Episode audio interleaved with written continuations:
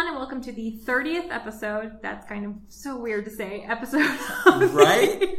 Professional Book Nerds podcast presented by Overdrive. I am your host Jill, and I am here with Adam. Hi, Adam. Hi, Jill. How you doing? Good. How are you? I'm doing great. I love that our little science project is continuing to grow. We're at 30 episodes. Library science project. Library Oh. science project.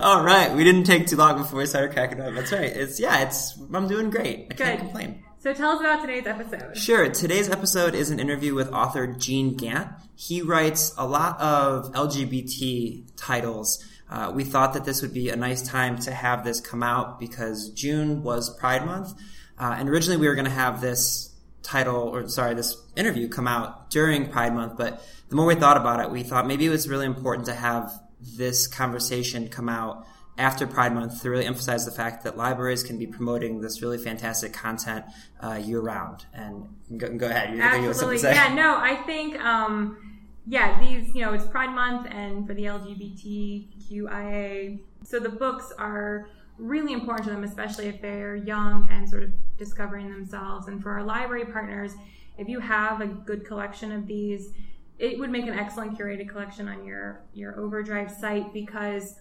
your patrons who are, you know, maybe uncomfortable taking these books out in person in the library can just do it right on their Overdrive app, mm-hmm. and nobody has to know. Yeah, it's a really like Jill, made a really good po- really good point. You know, the the privacy of having that content on any device is something that people really look forward to, especially you know young readers who are you know maybe struggling with coming to terms with however they feel about mm-hmm. themselves. It's wonderful a for them to be able to find content really easily on your site that is featuring you know young men and young women who might have the same feelings that they do and might look at themselves the same way that, that they are. So being able to promote that content right up front and then let them have the privacy of reading it, uh, again, not just during Pride Month, but 24 7, any time of the year is a really important thing.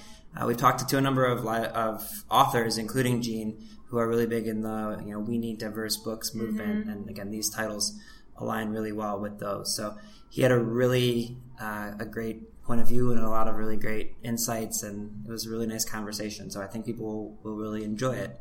Excellent. Anything else our listeners should know? Um, no, as always, you can reach us on Facebook and Twitter, and you can email the two of us at feedback at overdrive.com. We read every single one of those.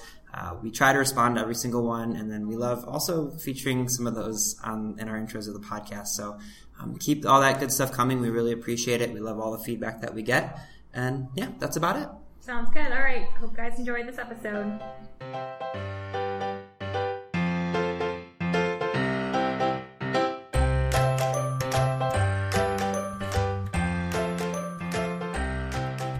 Hi everyone, this is Adam from Team Overdrive, and today I am joined by Gene Gant, a YA author whose adult novella Bender releases on June 16th. Gene's young adult novels include The Thunder in His Head, The Battle for Jericho, Everything We Shut Our Eyes to, Lessons on Destroying the World, If You Really Love Me, The Supernaturals, Always Leaving, and Lucky Linus. Gene, thank you so much for taking some time to chat with us today. It's wonderful to be with you. So, growing up, one of the first questions I love to ask all of the, the authors that I speak with um, did you always aspire to be a writer? Was this always kind of your goal as you were growing up throughout school? It was. I've always loved books. Um, I've always loved reading, and as a outgrowth of that, I, outgrowth of that, I guess I wanted to become a writer.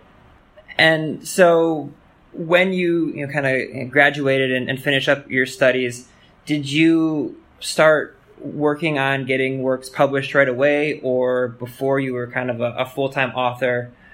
Was there a, a job that you were doing before this? I, I think I saw that you did some ghostwriting before you actually published your own works. Is that correct? Uh, yes, I've always written. I started um, pretty much in elementary school, um, and I did do ghostwriting even after I graduated from college, and I uh, started working with the state of Tennessee, and then I moved into uh, private industry and worked there for a while. But even during all that, I was constantly writing. And so I think I saw that you had a few manuscripts that you you wrote before you actually decided to try and get one published. So uh, was there a reason that you you were working on, on several different manuscripts before you, you tried to get one published, or was it just sort of honing your craft as you worked towards one that you felt was ready to be shared?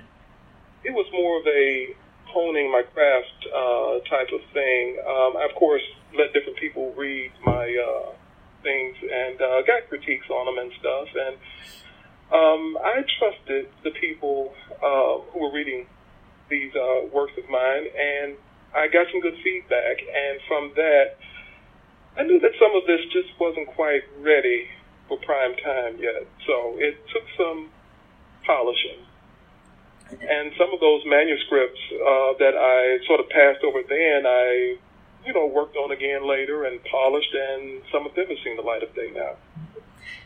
And so, when you did have your first book published, can you just you know share what that felt like, what that experience was like for you as as a first time published writer? Oh, it was heaven. I felt I just felt happy that I finally had something out there that I could share with people, that I could reach out to and uh, let them see a little bit of what was going on in my head. And it was just great to have it out there.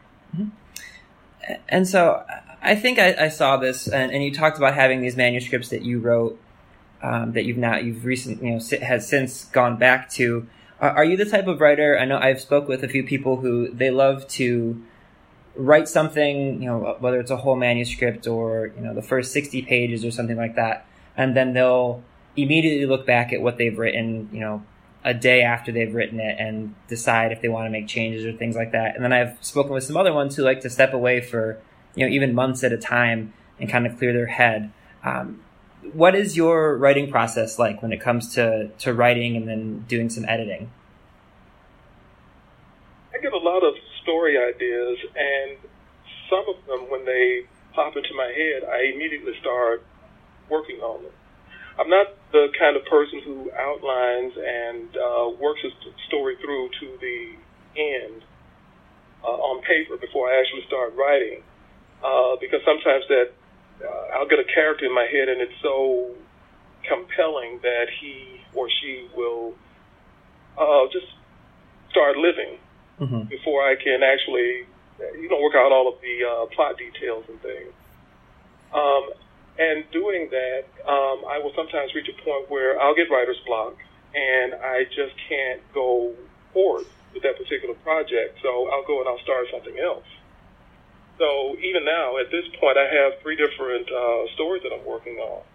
And two of them I have hit uh, sort of a block on. So I'm working pretty much on just one project now. And when you kind of go through writer's block, as you said, you're able to kind of step away and start working on something else.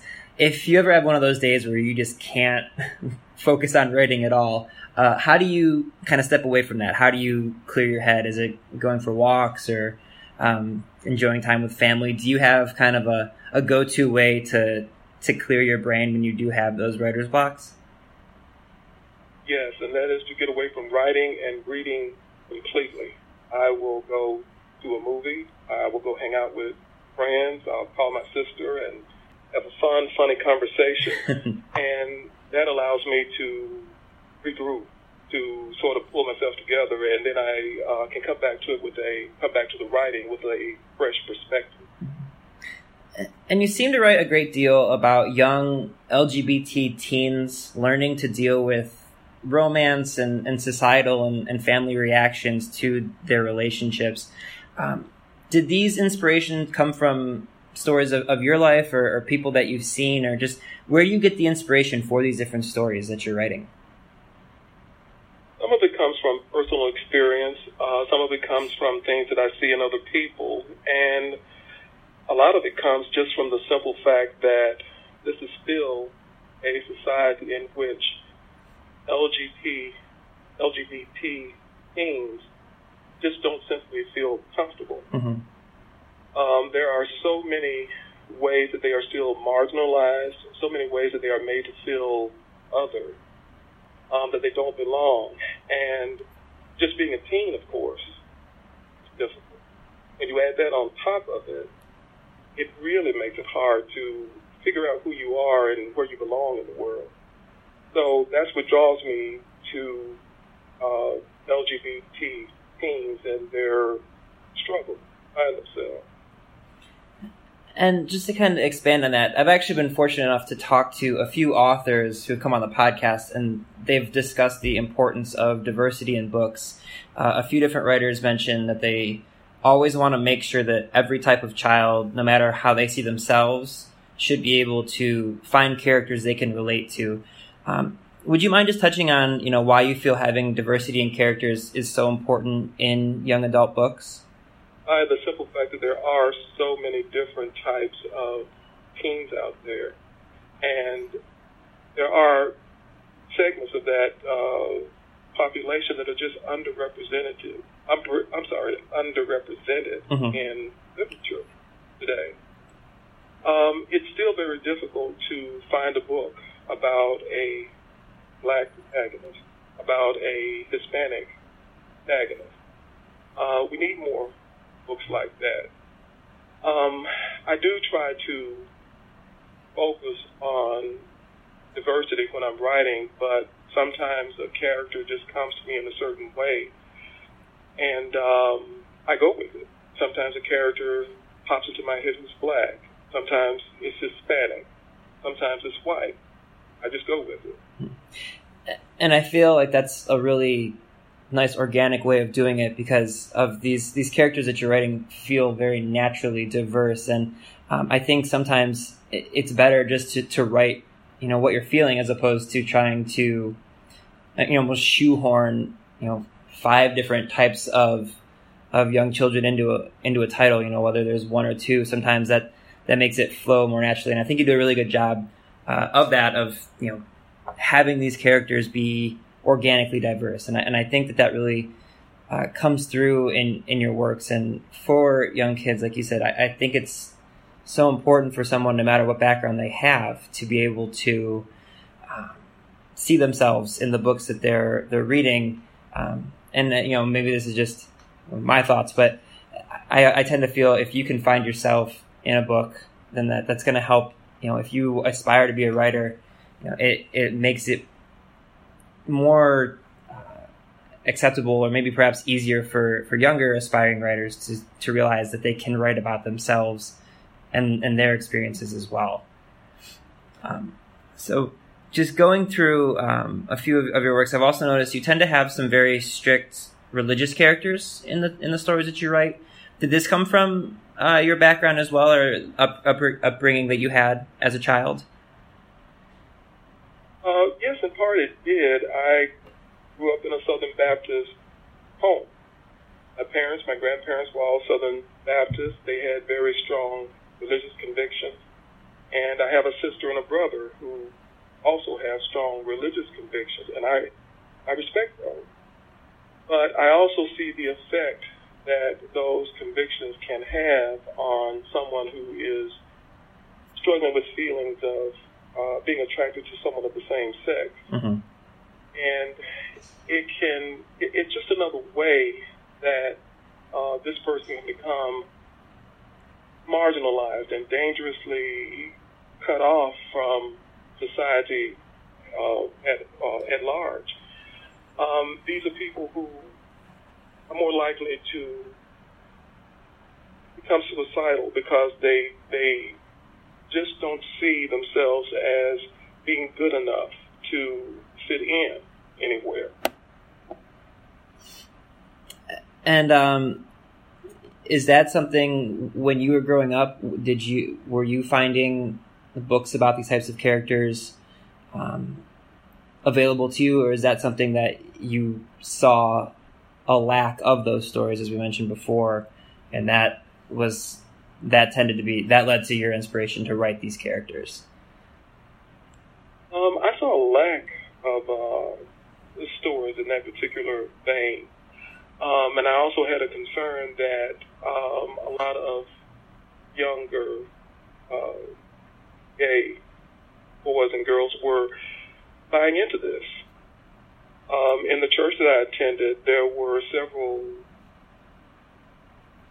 youngsters who were, uh, and I'm talking about kids who were 12, 11 years old, mm-hmm. um, who were struggling with the idea that there is something wrong with them in the eyes of God because they're having these feelings about a particular boy or a particular girl.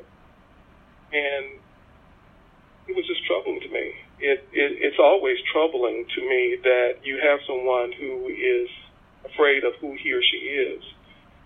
Um, I think people who are struggling with their identity need to be they need to have support. They need to feel that they're not alone, that someone understands, and that what they're feeling is not wrong, that they are not wrong. So that is one thing that uh, sort of drove the battle for Jericho. Um, I wanted to give a person who might have found themselves in that position the opportunity to understand that you can be okay with God despite what someone else may be telling you. And something else I noticed in, in going through all of the your collected books is you have a number of titles that do deal with YA romance in very grounded, realistic settings, and then you have books like Supernaturals and Lessons in Destroying the World that are very um, almost sci- science fiction, maybe a fantasy type of a genre. Um, was this a genre that you always had an interest in, and what is what inspired you to to start writing in that particular genre? I've always loved science fiction and fantasy. Um, I'm not really comfortable writing in those genres per se, uh, particularly uh, science fiction, because I don't really have a scientific background. Mm-hmm. But um, I do love those uh, genres, and I have stories that um, I want to tell that involve science fiction and fantasy, and I just can't really work on them or pull them off uh, as well as I would like to. Not right now, but it's something that I'm still working on. Mm-hmm. And do you have you know kind of sci-fi or, or fantasy books or, or, series that you um, that you can maybe share that, that you enjoy reading or that maybe inspire you?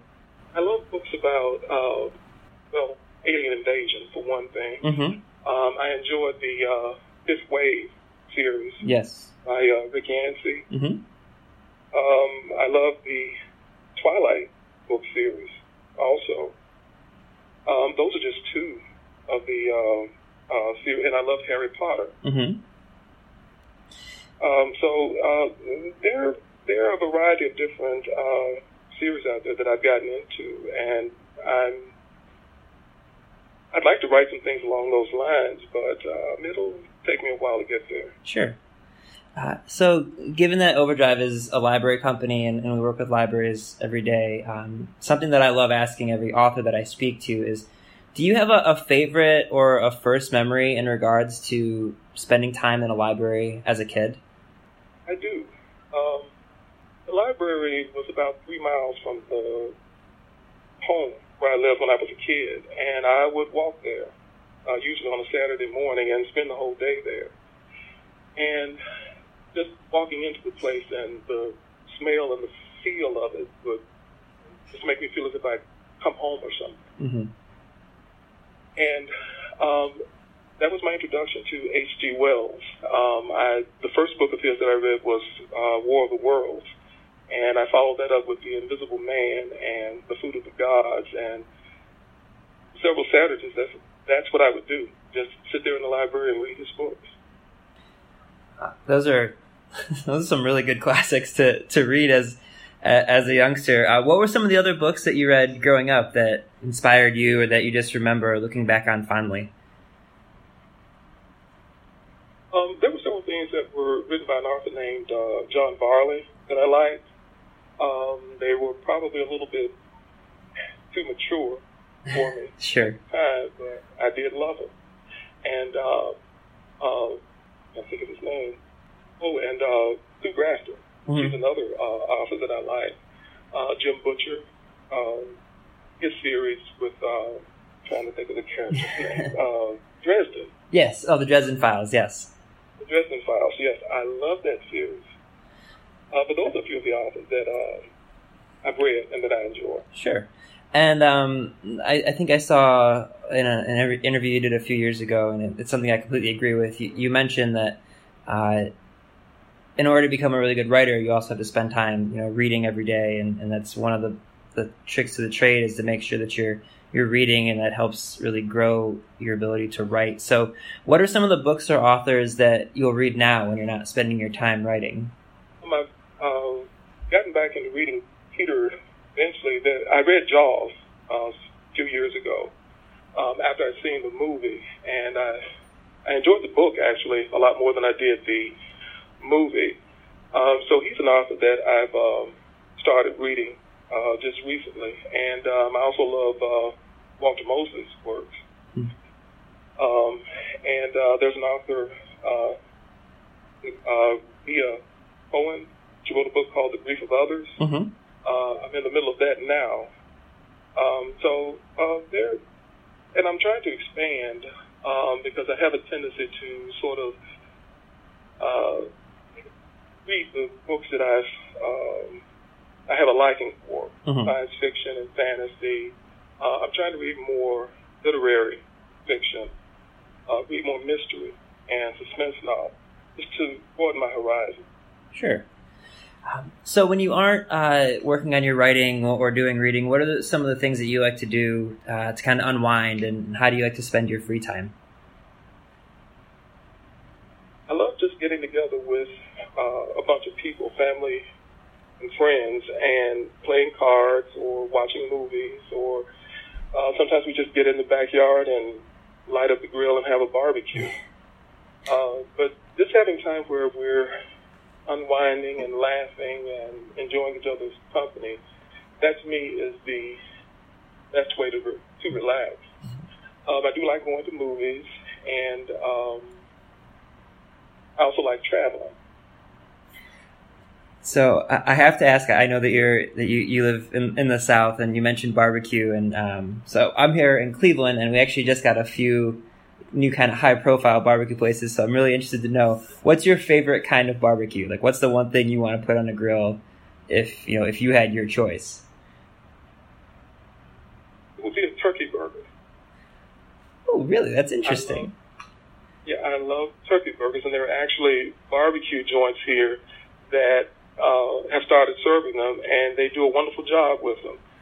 I like the the smoky flavor and the they spice it up very well, so it keeps it interesting. I have a lot of uh, friends who are just turned off by the idea of eating turkey, but to me, it's great. Yeah.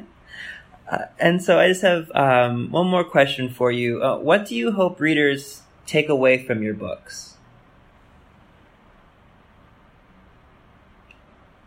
I would like uh, the readers to take away the idea that we're all in this together, that we should reach out to and support each other, that we don't have to understand and agree with everything our fellows do, but we should be loving and accepting of each other. I think that's incredibly well put. Gene, thank you so much for taking some time to chat with us today. Oh, it was a pleasure. Thank you so much for inviting me. Readers can sample and borrow the titles mentioned in today's episode from Overdrive.com, and our library friends can add these titles to their collections in Marketplace.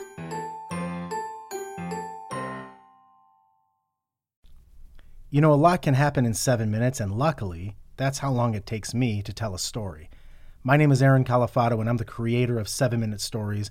I'm proud to partner with Evergreen Podcasts, and I'd like to invite you to join me on this journey. I'm going to take you on some crazy roller coaster rides using my unique extemporaneous storytelling style, and together we're going to try to make sense of the world, all through the art of storytelling and all in approximately seven minutes.